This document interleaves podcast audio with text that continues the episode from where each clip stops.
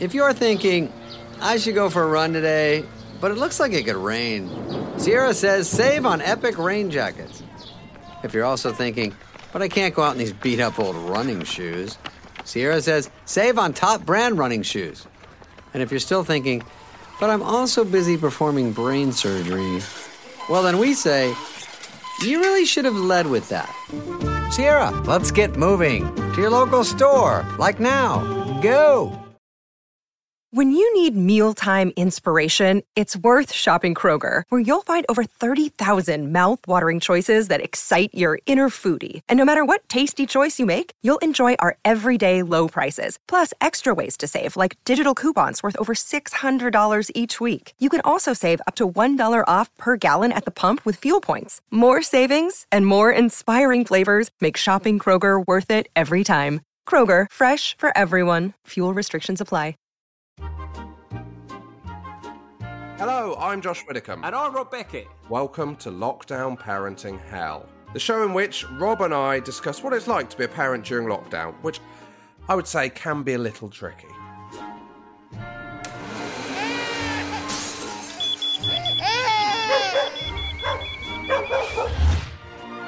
So, in an effort to make some kind of sense of the current situation... and to make me feel better about my increasingly terrible parenting skills... each episode we'll be chatting to a famous parent about how well they're coping. Or hopefully not. And we will be hearing from you, the listener, with your tales of lockdown parenting woe. Because, let's be honest, none of us know what we're doing. Hello and welcome to Lockdown Parenting Hell with... Rob Beckett. And Josh Widdicombe.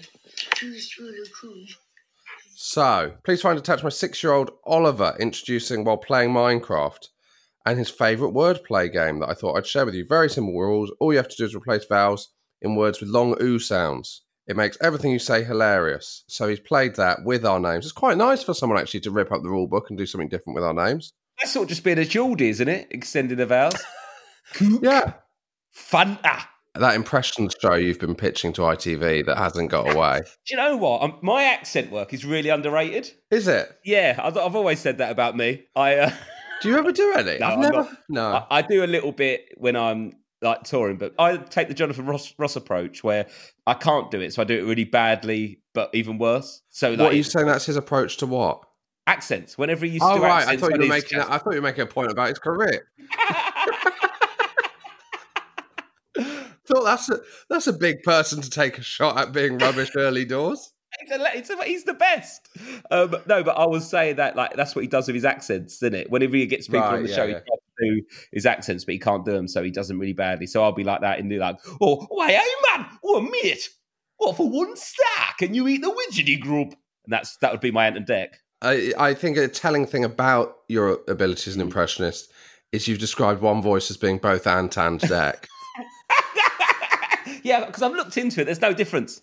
Actually, that's why they work so well. You can never tell who's delivering the line. That's one of their greatest achievements as a pair. Where do you think we fall on the double act list now, Josh? Okay, so you've got Ant and Dec, Walker and Wise are top. Yeah. Then you go down to Chris and Rosie Ramsey, who are slightly above us. Vic and Bob, they're the top ones. And I reckon we're probably down the bottom round, Fred and Rose West. Yeah, around, I think we're slightly, we're between Fred and Rose West and Tim Lovejoy and Simon Rimmer. Yeah, because we're not as famous as Fred and Rose West, but we're more loved, I'd say. We're definitely more loved. Josh, can I be honest with you? Yeah. I'm hungover. I thought you were, yeah. It's Sunday morning. We should say it's Sunday morning at 9 a.m, which was your decision. Yes. I said Sunday and you said 9 a.m. Yes, because I'm going out today with the kids and the family, so it was a busy day. So I thought if we get it done in early. So basically, Tom Allen turned up at my house, so we're going to get on the show soon at some point. We're getting him on the show under the guise that he lives with his parents. We've got a huge scoop that Tom Allen has a child. Do you know what he's done in lockdown? He's just been wandering around the southeast impregnating women. Yeah. And I don't know why. It's a new thing he's done. But no, he's not got children. But he does still live with his parents, so we thought we'd get the other side of it. Because it would be weird if we did a whole episode where we interviewed a 6-year-old. I mean, let's not rule it out. Dard booking people. But he turned up with wine, and I'm not supposed to be drinking, but why are you not supposed to be drinking, Rob? Well, I'm trying to get fit, Josh, but I keep getting drunk. And because this is so funny how like lazy you get like during this lockdown is. It's not even lockdown anymore, Rob. I know, but I recalled this like literally at the end of my garden. And I was like, oh God, I just can't be bothered to go and do the pot. And I was like, Rob, it's an 11-second walk from your bed down the stairs to the end of the garden. But I'm happy I made it, but I'm feeling a bit ropey. What did you drink? Red wine. Oh, that's a bad hangover. It's a little fact. I think Tom Allen has been drunk in my house more than I have. Oh, really? Because I don't always drink with him. Sometimes Lou does. Yeah. So I think he's been drunk in my house more than me. Oh, my word. That's a feat, isn't it? That is a feat. But, you know, you've got more responsibilities. He's got This is the difficult thing.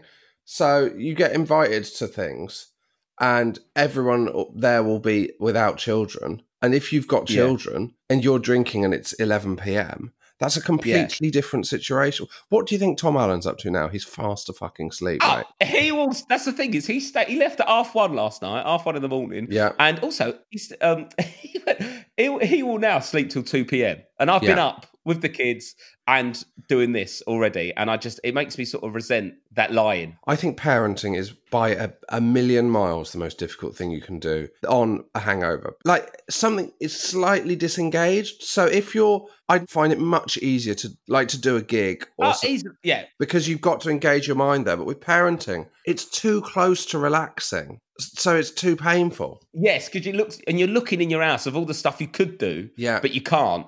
So, like, do you know what's easy? My first job is to work at Columbia Road Flower Market, right? I used to get picked up at 4 a.m. by my brother, would drive to the market. My job was to take all the compost into the street and load it on these trolleys. And I used to stand in the street, whatever the weather, freezing cold from like 5 a.m, selling bags of compost. And that was easier. Have you just stumbled across a kind of a random East London origin story generator?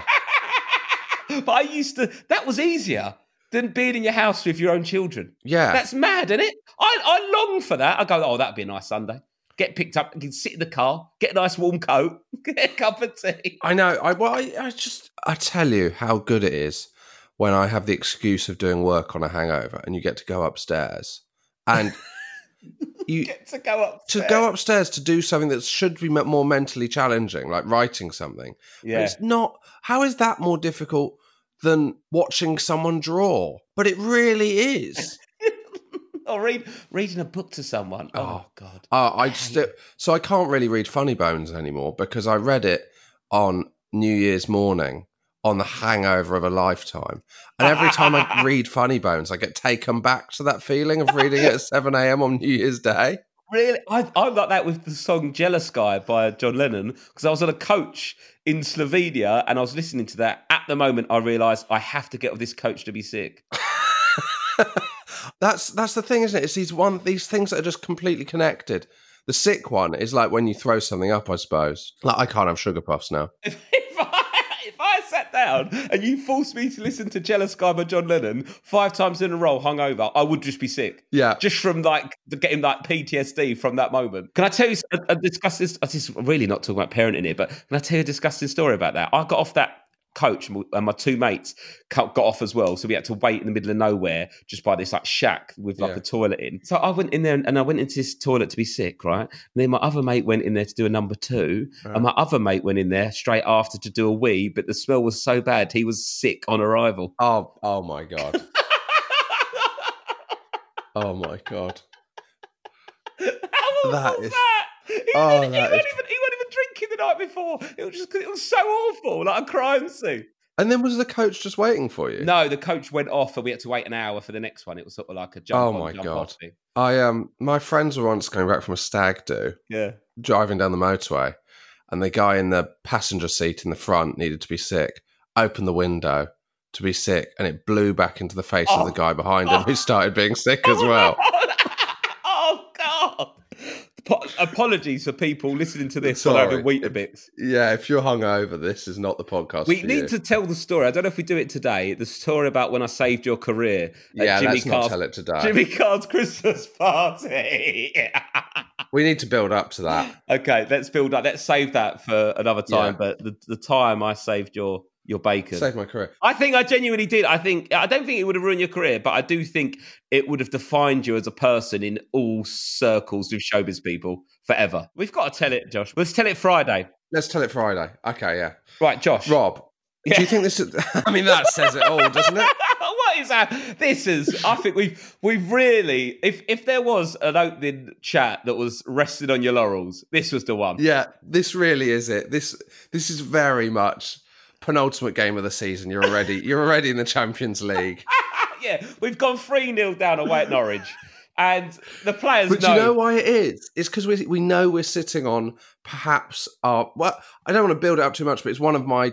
It's gone straight into my top five. Top five? Well, no. Now we've taken it out of the top five, but that's no fault of Ivo. Yeah, himself. No. I think the interviews are in and of themselves their own entity. This is just a build-in to it. I don't think you can judge. No, and do you know what? The worst thing is when we did the Ivo one, I thought, this might be like the one we'd submit for like awards and stuff. But we've both fucked that one right up. With this? We don't want awards. You stiff neckers. What do you want an award for? Well, I don't.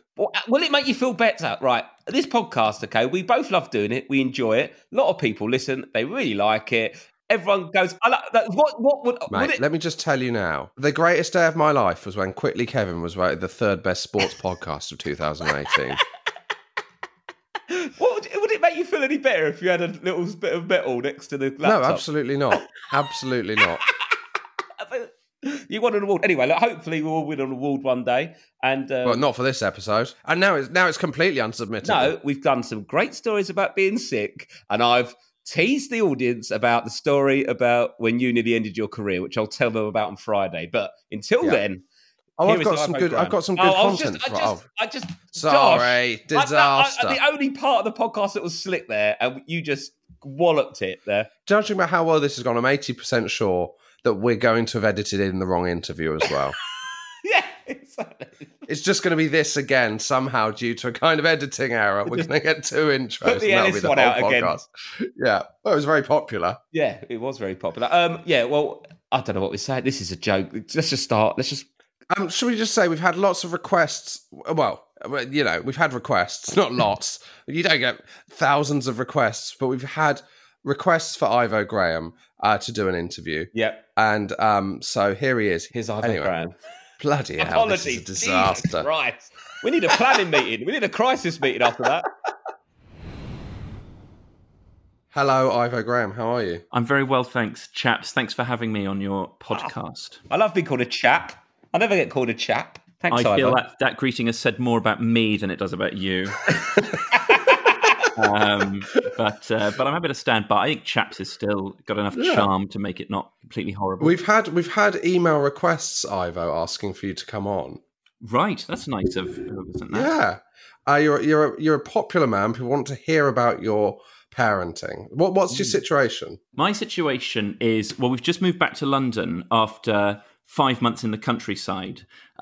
We've been quite fortunate in that my parents were... You've been quite fortunate since birth, Ivo. Yes, obviously, it's been quite the parade of good fortune, 1990 to present.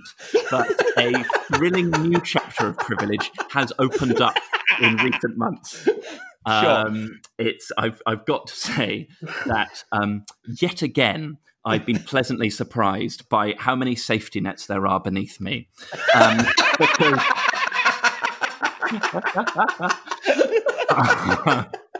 my parents, and this isn't going to help things at all, live in Hong Kong, which is a lovely place to kill some time in one's 50s, or if you fancy being on the edge of some genuinely thrilling civil unrest.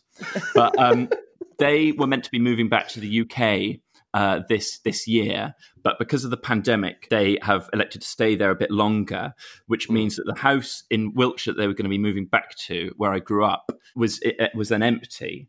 So me and my young family decamped to a undeniably nicer house Yes. But even better, with no disrespect to them, obviously, without my parents in it. As I christened it in the only joke I've written this entire lockdown, all of the Arga, none of the aggro.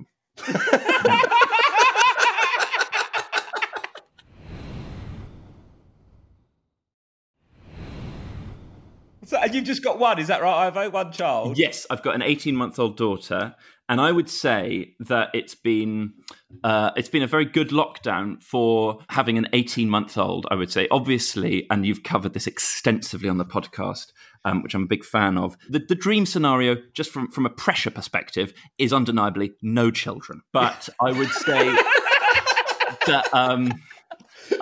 not from a sort of life enrichment, sort of long-term legacy perspective, but just in terms of day-to-day stress. Yeah. But I would say within the child realm, one is better than two, three, four. I could go on. You've all counted yourselves. Or I'd say even just age-wise, obviously newborn has got all of those very specific stresses. And then as soon as they become toddler, terrible twos, and then a genuine understanding of like the sort of maybe questioning the pandemic, why they're missing school, not seeing having their friends. To do homeschooling. Exactly. Whereas 1.5, we've just watched her learn to walk and talk, and it's been fantastic. Like it's genuinely, it's all the best bits of young parenthood, I would say, and we've had great, sort of full-time access to it. So even in a pandemic, you've had child age privilege alongside the country residents. It's an unbelievable set of privilege. It's an unbelievable set of privileges. I would say that while the lovely home is a privilege that I cannot really take any credit for, you've got to say that part of the parenting is just me trying to have a positive outlook about it and, dare I say, pouring some of my own good energies into it. I've been lucky in that we don't have a lot of work on. Me and my daughter are both self-employed, so we've not had the stress of trying to juggle whole days on Zoom calls or whatever. What I would say to counteract all of the nice things that I've got going on is that emotionally it's been a bit more challenging because me and my daughter's mum aren't together. We broke up last year, which was obviously, to quote quite a lot of my family, not ideal timing. But while obviously these things are incredibly sort of stressful and sad and complicated, we sort of, it was done with the sort of best of intentions and sort of very amicably, and particularly over the sort of Christmas period, we started to get, I think, into quite a nice co-parenting rhythm in London, and we hang out most days. And I think at the beginning of this year, it was like, okay, we're starting to feel now like we're sort of doing okay at this new chapter, and maybe even now we might be able to start getting a bit more closure from our relationship. Yeah, moving on slightly, but still co-parenting. It wouldn't say it was the best time for a global pandemic to have forced us back into the same lovely listed home. Essentially, the pandemic has led to you to playing a kind of act out of your own parents' situation when they had children, Ivo. That's exactly it. I mean, my parents weren't in this specific house. They weren't in Graham Hall, obviously. They weren't in Graham Hall. They were actually in Japan on another chapter of the wild expat ride that life has been. I wouldn't try and improvise what Graham Hall would have been in Japanese because I don't think it ends hugely well. Ivo, just to be clear, so basically you were sort of, would you still living together in London? We weren't living together. In one of a series of quite sort of cruel, ironic twists that have sort of befallen my life over the last year, I was living just down the road with a couple of friends of mine called Julian and Rose. Basically, if you went to Eton and you fall into any sort of trouble in your adult life, you get sent a sort of emergency Julian to bail you out. So they lived just down the road, and so it was perfect. They had a spare room. Unfortunately, just after I moved in with them, they then told me that they were expecting a baby. I was never going to be in their spare room for too long because eventually I'll probably get my own place. But it did put a very specific time deadline. And that cot is quite small. You're a tall man, aren't you, to sleep in the nursery? It's not ideal, Rob. During the, of course, occasional darker moments when one wonders sort of quite how things have come to this, to have a nursery being assembled around you And they're like, obviously you can stay as long as you want, but we're going to build the baby bouncer today, if you don't mind. That'll just be here next to your boxes.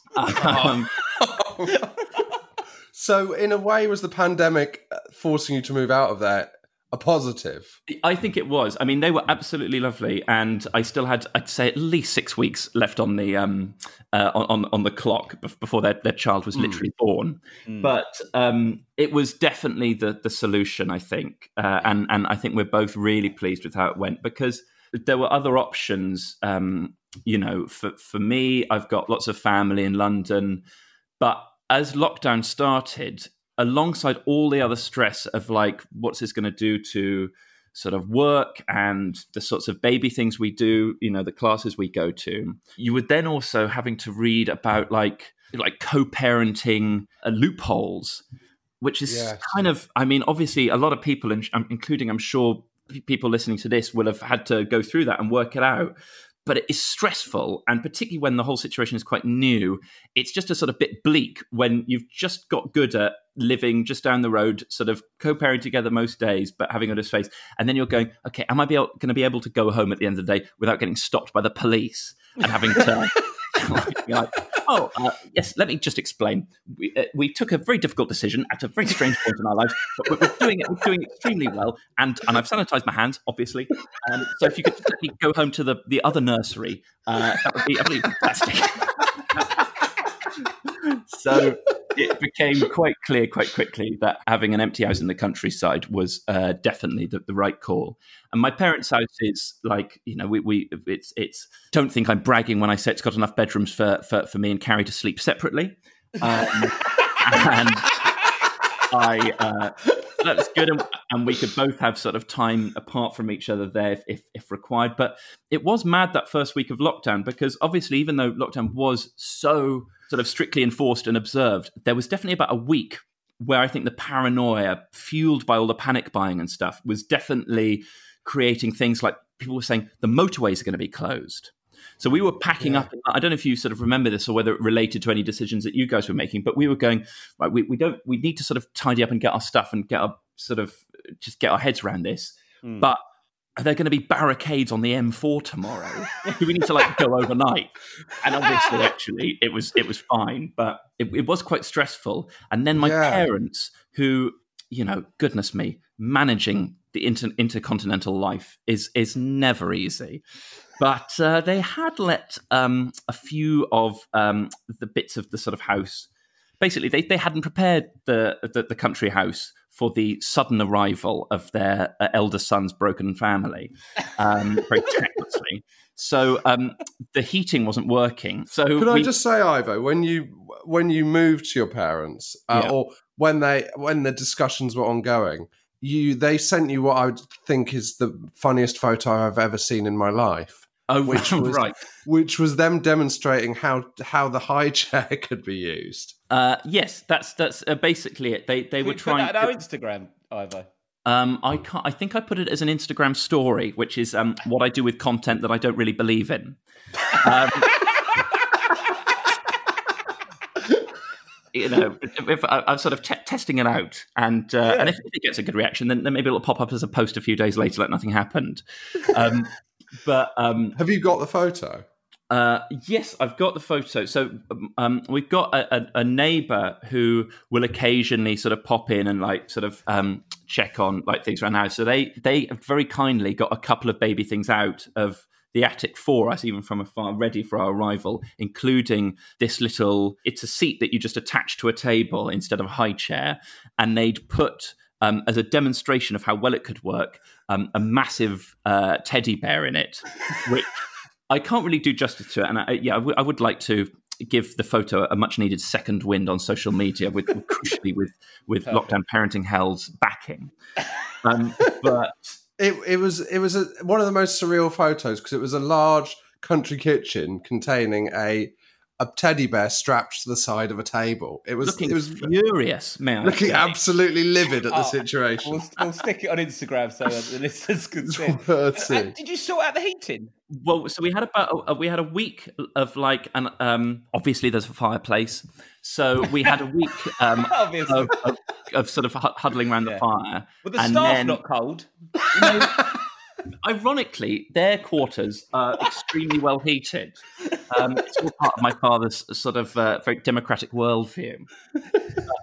Yeah, it was sort of cold and it felt a bit weird. Then there was this like April heat wave, and the heating got fixed as well. And suddenly you were so aware of how lucky you were to have like a garden while lockdown was being so stressful for people, particularly without like more than their designated hour in the local park. And actually, all of the last 5 months, while obviously at times very emotionally confusing, have been been like a real win, I would say. Particularly that first month was just great. We just couldn't really believe that we'd done it, and we'd made this sense of like we've made it out, and it's all paid off. Did you live the same life as a three, or was there ways you dealt with kind of the situation? Like day to day, did you fall into a routine? Well, I'd say we probably just divvied up the time, just like most sort of families did, but maybe with a bit more of an onus on, you know, having our own space, both not just to get stuff done, but just for a little bit of, you know, any semblance of emotional independence. I would say with regards to lockdown and just in general, it's usually about thirds. We try and do a third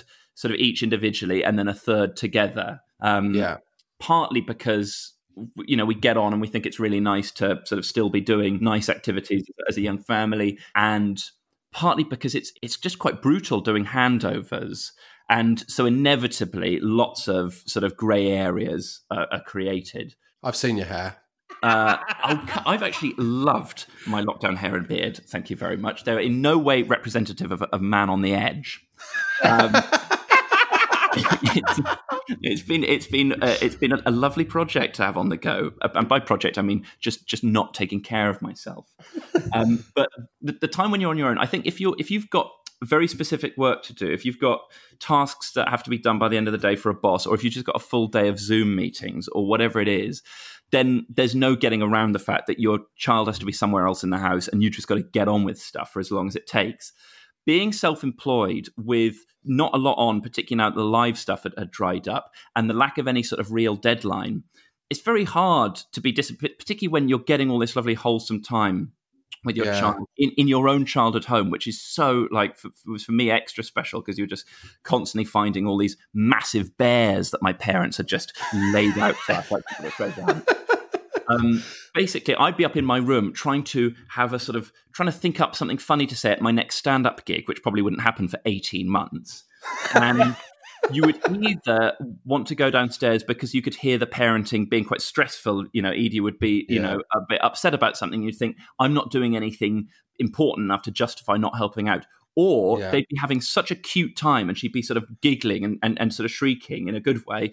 You'd be like, oh, I obviously want to go in and get on that because that's far better and more soul-nourishing than anything I'm doing. Basically, my daughter had to be being such solidly mediocre company for me to get anything done. It had to be not fun and not a disaster. And then I could be like, okay, right, you know, now let's think up that podcast idea, because anything either way, it's a bit like when I used to play FIFA on career mode with my brother late into the night, and we established that you could only go to bed on a draw, because if you lost, you couldn't go to bed on a defeat, but if you won, you had to have that hit again. You can't play. So only a draw could leave you emotionally neutral enough to sleep. Do you think splitting up has made you appreciate and not put more pressure on, but made you kind of more engaged with experiencing these moments with your daughter? I think so. I think partly like last year, I mean, just having spent a bit of time not living with her, and also just other things that sort of inevitably happen when you're at your comic. Like I went to Edinburgh for a month last year.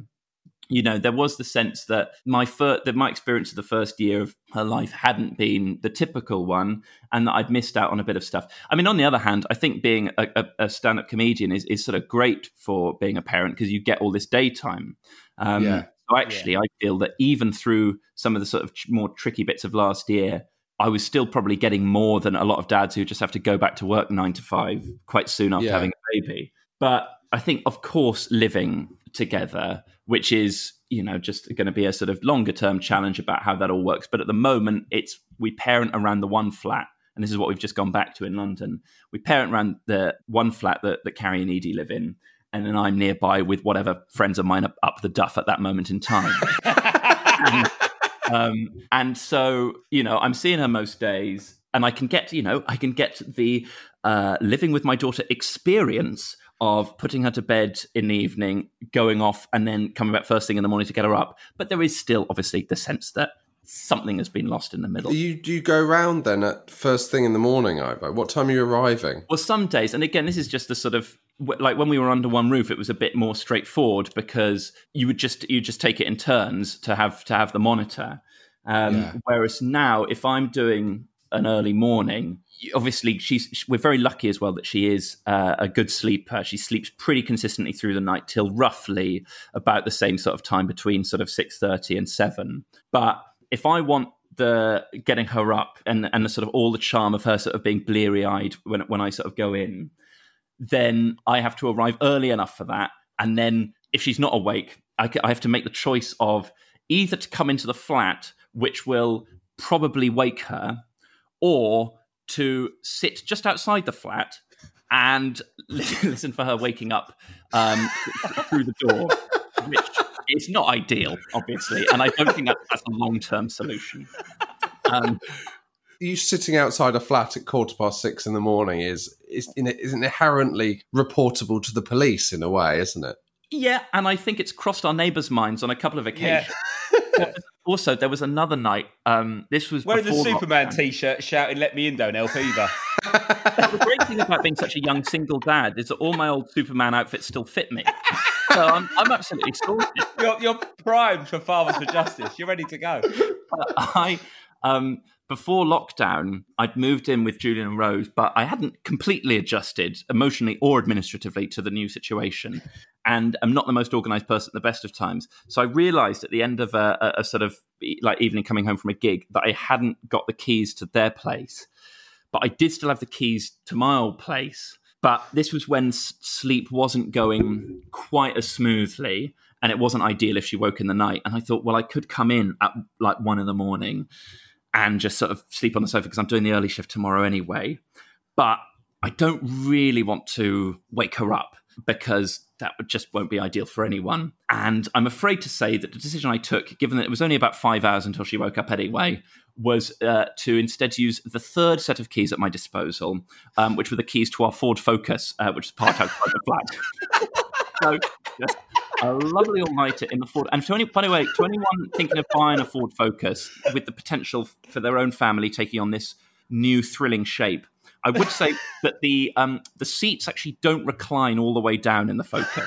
No. They did in my old Toyota Corolla, but they didn't in the Focus. So it wasn't a terrific night, actually. Did you not go back seat? I'd go back seat. No, but the back seat has the baby seat in. Of course. And I'm not confident enough with the ISOFIX to take the baby seat out and put it back in again. And again, you know, because I thought, okay, it's straight across the back seat. And I had forgotten, and again, in a sort of, you know, metaphor for the reminders of my situation, I'd forgotten, of course, that there it was, the hulking Joie baby seat. A couple of weeks before then, I'd done a gig where I had... I was driving 3 people to the gig. So I thought, right, great, 1 in the front with me and then 2 in the back next to the baby seat. And I would say the Joie, it takes up maybe 1.25 seats. It encroaches into the middle. So my friend who was doing the gig with me looked at it and said, oh, it's a bit tight in the back. Do you think there's any chance we could put the baby seat in the boot? And it was too embarrassing to say no, because I'm not confident enough of being able to put it back in afterwards. Very stressful. I'm not a very practical man. I went to an all-boys boarding school which prioritised a sort of intellectual growth rather than practical growth. So, and also, I was livid because they were a couple. I was like, yeah, cozy up in the back. So I had, with through gritted teeth, I had taken it out and then, of course, had found it difficult to put it back in again. They're so heavy as well. They're so heavy. And you click it in on one side and then you go round the other side to click it on the other side and you've somehow unclicked it on the side you've just left. It is, you know, I'm sure if I did it on the regs, then I would be a master of it. But as we've established, I don't want to be doing it on the regs, really. And how's your daughter? Like, was she well behaved in lockdown? She I mean, it really has been, and like it's been fantastic. She's because you do, of course, when you're stressed about sort of this slightly unusual situation, what it's going to look like in the future, you're obviously just prioritizing your shared, the thing that brings you together and the thing that you're always going to focus on, and just sort of pouring as much sort of energy and attention and love into that as possible. So it is really good when she's in a good mood, because of course you then can feel like, oh, we've done the right thing and we're doing well at it. And of course, babies of any situation are going to have very frustrating days, and you shouldn't take that upon yourself. But it does still help. Yeah. I'm looking to my 18-month-old daughter for reassurance that we've made the right life choices, which I say is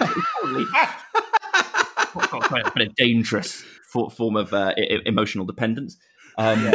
No, but I think doing that 5 months and you're separated, but you still manage to live together and co-parent is such a I don't think many couples that split up could have done that. So I think you gave her that lovely experience. Well, that's very nice of you both to say.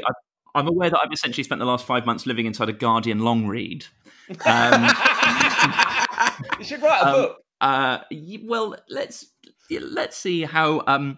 This podcast is received, crucially, not just by your listeners, but by our families. I think you've been very fair. This book. Well, yeah, I mean, and to go back to how she's been, it's been brilliant. And the walking and talking thing, having this specific period of time for that to be happening has been, it's just fun. You know, when there's new words every day and all of those fun little parent surprises, like she's picked up something that you didn't even try to teach her, which thus far has all been, sweet things like fruit and animal noises, rather than some of the darker things that I mutter to myself. It's been great. Do you find, Ivo, that because obviously you're making decisions about how you parent or like the rules at which you'd set a child or whatever, whatever any couple would make the decision on. Is that more difficult because you're not a couple in a way? Like, do you have different approaches to parenting, or has that been pretty simple and easy? I think broadly, we have not got anything too different, really. I think that will obviously get more challenging as she gets older and there are more just decisions to make, really. But at the moment, it's just been about the things like just, trying to sort of baby things and young toddler things, like trying to get into good sleep habits, trying to keep her in a good routine, trying to get her to eat. And actually, she's been pretty sort of good on all of those things. She sleeps well and she eats well.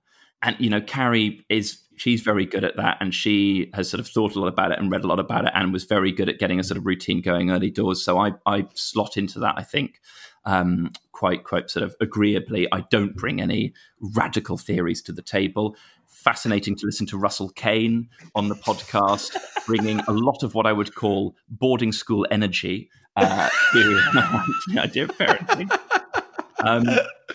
Because I guess that's my legacy of the way I was brought up, is that even though I think my parents could not have given us more love and sort of reassurance of us being a family unit, at the same time, we did all go to boarding school, which increasingly feels just so alien to people and is obviously associated with quite a lot of less than ideal political patterns that are manifesting themselves at the moment, I would say.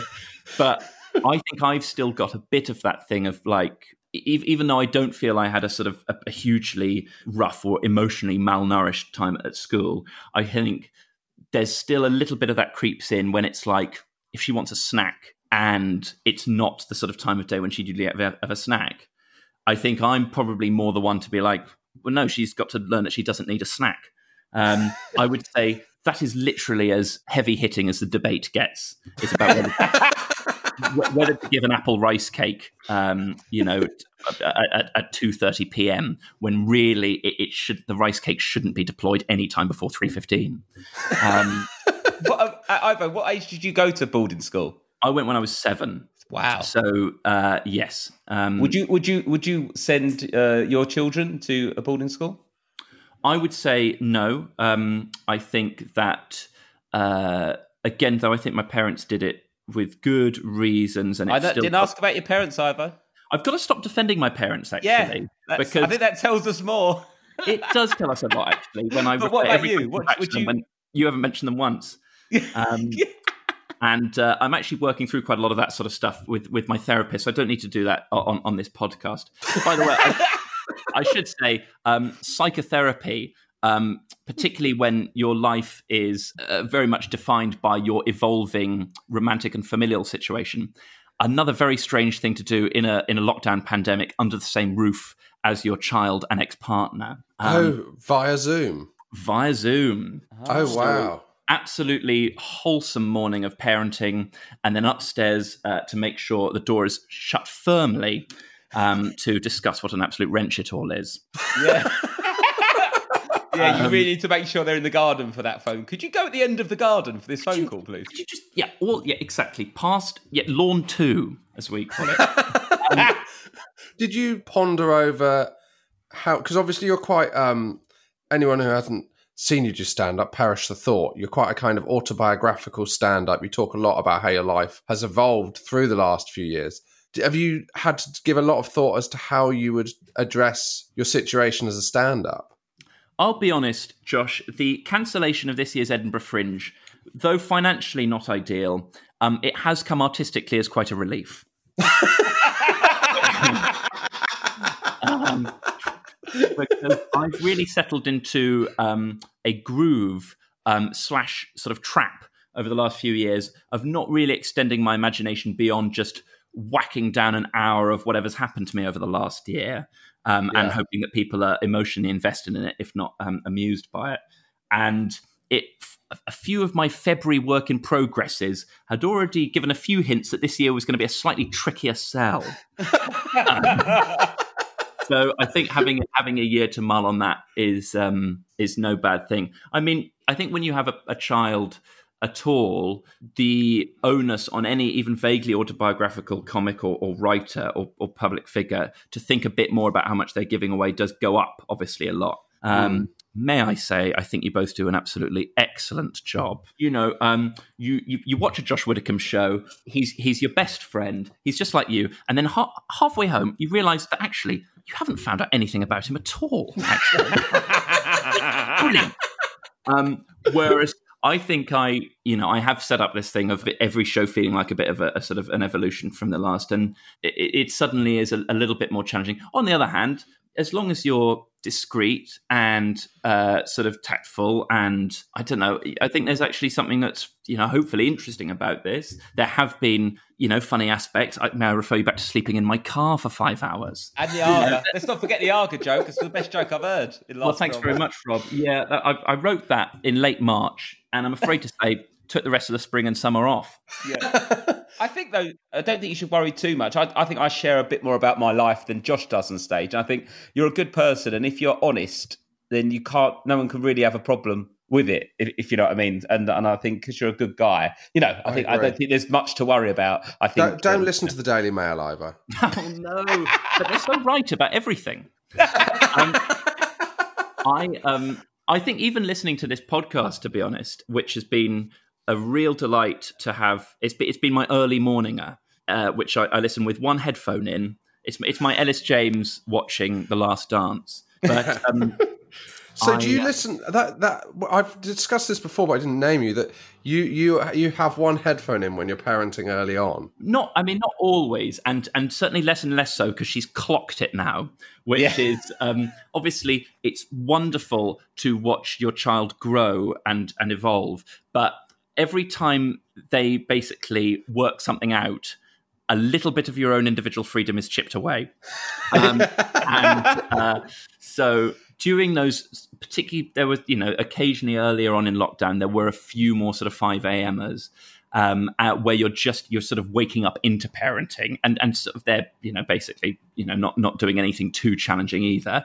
So it would be nice just to pop one headphone in because I think if you play it, I don't know. They're both obviously antisocial. Not that she's called me out on that yet, but I think just playing anything off a speaker. See, I put the radio on, Ivo. in the mornings. Yeah, I mean, that's obviously fine. I don't think either of these things... If you're preparing breakfast and they're playing, you can have one ear in as you're doing something like that. I think that's it. And also sometimes then if you're going from room to room, anyway, these are sort of practical issues. But the point is, listening to the podcast and listening to you both talking more frankly about aspects of it and listening to all the different angles on parenting provided by the guests, it's been very, very reassuring, I think. For me. That's nice. Oh, good. And I think a lot of people listening to this will feel the same, Ivo, especially, you know, talking about co-parenting. There's so many people that have to co-parent and split time between different houses and different places and stuff like that. And it is, you know, it's a logistical nightmare. It's a logistical nightmare when you're with your partner, you know, trying to bring up kids. So I think a lot of people will feel the same about, you know, your situation. And thanks for sharing it, really. Yeah. I'd like to say. I think what's hard about it is that, I mean, amongst other things, is that this period has been so nice with our daughter being at such a great stage and us not having too much, you know, obviously if you read or think too much about the pandemic, it all just gets a bit bleak. But if we just concentrate on being, you know, in the countryside, in the sunshine with our daughter, without too much sort of work pressure. And also, I've not been gigging, so we've been making dinner and watching TV and doing all this other stuff most nights that we so rarely did when we were a couple because I was always out. Yeah. So that's been so much more wholesome. So we've gone from feeling like a couple who, you know, sort of were struggling and sometimes sort of papering over the cracks to being the best non-couple. And the line between the two is it's such a wafer thin line, and it's such a confusing line, obviously. Yeah. It's just kissing, isn't it? Just don't kiss. That's the line. It's just not kissing, actually, Rob. Just don't kiss. Everything's the same, but no kissing. Is that the rule? Have I got it right?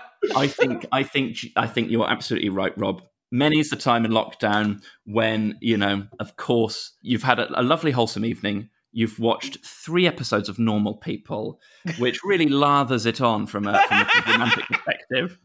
And it feels absolutely ludicrous to be retiring to separate bedrooms rather than sort of starting a new chapter of your own life. But actually, you have to remember that you've made these decisions for a certain reason, and you're not in Normal People. You're co-parenting during a pandemic. And it's...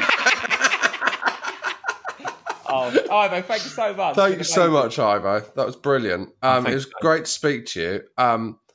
And we'll speak to you again at some point, I'm sure. We'll have to get Carrie on for our side of it. I think that would be completely fair. It would be, I mean, these lockdown parenting or co-parenting hell podcasts, the doubles are particularly enjoyable. I'm not sure I'd like to, but it's up to you whether you invite her or not, obviously. Ivo. Oh, thanks, Ivo. Thanks so much, mate. Cheers. Ivo Graham. Oh, great episode, that. Genuinely, that is one of my favourite episodes, depending on editing all that stuff out about him, thinking that he's better than people from comprehensive schools. But no, he did not say that, Josh. I will stand up for him. And I do think it's a bit unfair with Ivo, because he gets a hard time, because obviously he has gone to Eton and Oxford and all those sort of things. But he didn't pick that. That was picked for him by his parents, the same way I didn't pick my upbringing of, you know, comprehensive in a working class area. So I do feel sorry sometimes for people that have that upbringing. It's not their choice. They were thrown into it just the same way. I think Ivo has elegantly leaned into it and made it a funny part of his brand, as opposed to people who kind of try and cover up their growing up situation. Bloody hell. You can tell I didn't go to Eton, can't you? You went to Eton, you would have been able to say that in Latin. At the same time of selling off the NHS. That's what you learn there. So, Rob, I thought that was brilliant. I also think what's fascinating about this podcast is just people in such different situations. Yeah, it's mad. And really, I think before I thought it was just us moaning about kids, but really, the reality is being a parent defines your life, essentially, because you have this huge anchor of somewhere where you have to be, this big responsibility. So it does make an impact on every decision you make. You can't just go, I want to go and live abroad, or I'm going to go travelling. There's that tie. So I think in all different types of ways, it impacts on you, and it's about how people deal with it. And, it, you know, it's great to hear Ivo talk about that, the co-parenting stuff. Because I imagine a lot of people listening are single parents and are dealing with it. You know, we've had other single parents on the show, Alison and Judy and stuff. So, yeah, I thought it was really interesting. It was really honest as well. I think also it's just making that situation work. They both come out of it with so much credit for putting the welfare of their daughter first, and, you know, and having to try and rebuild this situation that isn't, you know, the classic 2.4 children situation, but you're building a situation that's, you know, just as healthy, if not more, than people who are in the 2.4 children situation. I do think it's better off to sort of split up and co-parent than be that couple that hate each other and argue in front of the kids, and they're together, but it's horrendous. Just because, you know what I mean? It's sort of like a toxic environment. I totally agree. Although, obviously, I wouldn't like to speculate over whether Ivo and Carrie were that couple. Oh, no, I'm not saying they were, but I'm just saying in general, I've seen it with other couples that are sort of, they carry, you know, so I think it's better to be grown up about it, and that it seems like they have. And also, from a point of view of a bloke who grew up in South East London and went to a comprehensive school, to hear that a boarding school kid that went to Eton and then Oxford was sleeping in his Ford Focus outside of his flat in East London. It just made me feel quite good in a weird way. But, you know, it's not, the grass is not always greener. No. Although it is on the many lawns of Ivo's parents' house. Yeah, but it's so green. The formal gardens are absolutely stunning. I'll go there. Thank you to Ivo. That was a genuine joy. We're back on Friday, where we've got lots of emails we want to get through, lots of Instagrams we want to get through. And so we look forward to that. If you want to get in touch, here's how.